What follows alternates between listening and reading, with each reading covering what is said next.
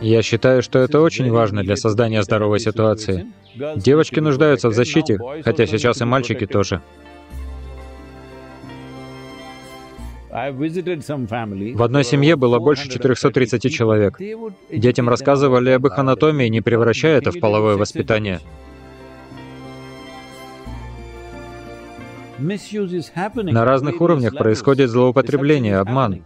Они находят самую разную информацию в интернете. Как обращаться с этим достойно, вот о чем необходимо рассказывать.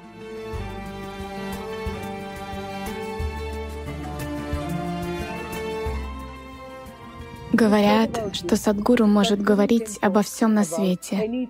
Последнее время вы говорите о половом воспитании, о том, как... Это не я говорю, это вышел такой фильм. Да, это фильм «О Господи 2». Расскажите, пожалуйста, насколько это актуально, насколько важно и о чем это? Видите ли, раньше семьи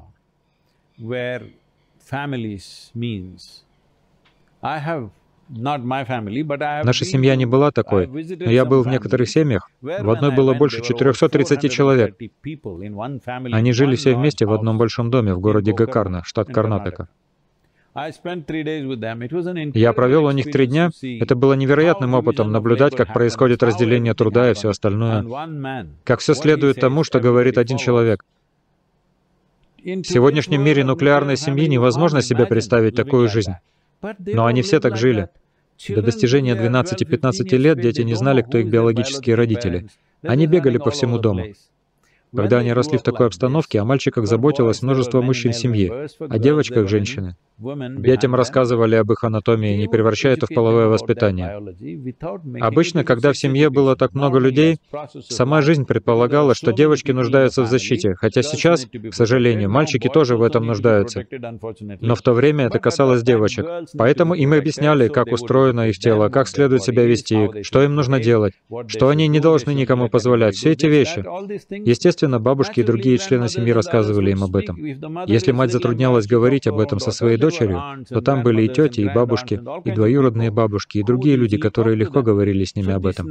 Это происходило естественно. В любом случае, они вступали в брак, когда им было 14, 15, максимум 16 лет. Так что они знали все, что им нужно было знать. Жизнь складывалась именно таким образом. Но сегодня мы подошли к тому, что каждый должен получить образование.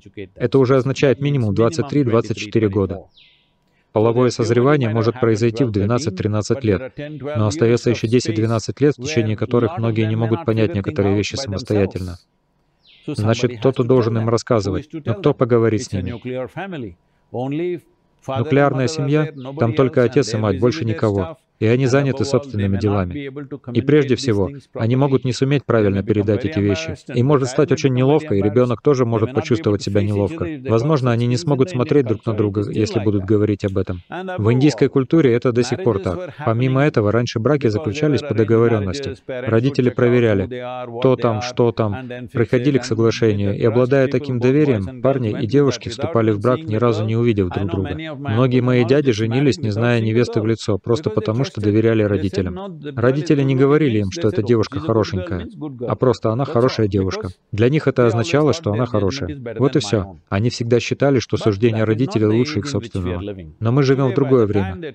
Сегодня, когда детям исполняется 12-13 лет, они уже в интернете заводят друзей в социальных сетях и все остальное. На разных уровнях происходит злоупотребление, обман. Только сейчас приняли законопроект, согласно которому подобный обман карается лишением свободы на 10 лет. Это решение для времени, времени, в котором мы живем.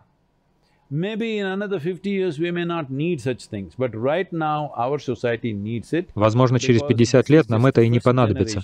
Но сейчас наше общество нуждается в этом, потому что это самое первое поколение, доверчивое поколение, выходящее в незнакомый мир, uh, переходящее из организованной структуры в широко открытую структуру. Происходит много злоупотреблений.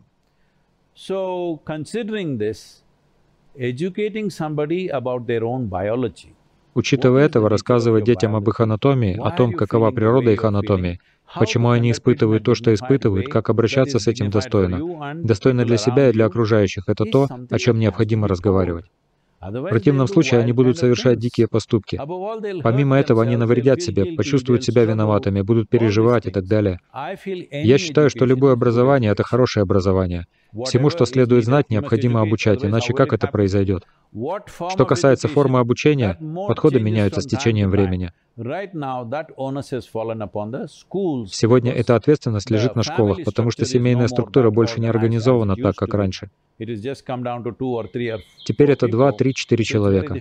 Поэтому в семье сделать это будет очень сложно, пока не будет выстроены соответствующие отношения. Многие родители так и поступают, но для всех это невозможно.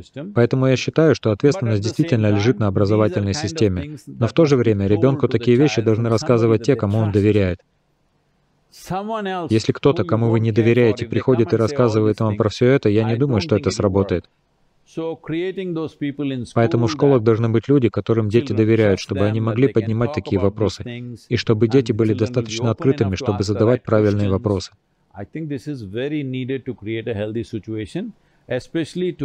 Я считаю, что это очень важно для создания здоровой ситуации, особенно для обеспечения безопасности девочек в подростковый период, защиты от различных болезней и других распространенных проблем. В противном случае они найдут какую-нибудь гадость в интернете, все изучат, и кто бы их ни направлял, так оно и будет. Пусть лучше об этом хотя бы расскажет ответственный человек, даже если он вам не понравился. По крайней мере, человека, если он совершит ошибку, можно заставить отвечать. В интернете вы не можете привлечь кого-то к ответственности. Все это необходимо обществу, потому что наше сообщество состоит на перепутье. Это первое поколение женщин, которое вышло из дома, чтобы работать. Их нужно обучать.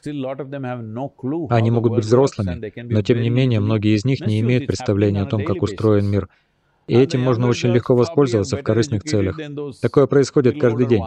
И девочки помладше, вероятно, более образованы, чем те, которые постарше, потому что у них, возможно, больше доступа к информации. Я считаю, что это очень нужно для безопасности женщин и ответственного поведения со стороны молодых мужчин.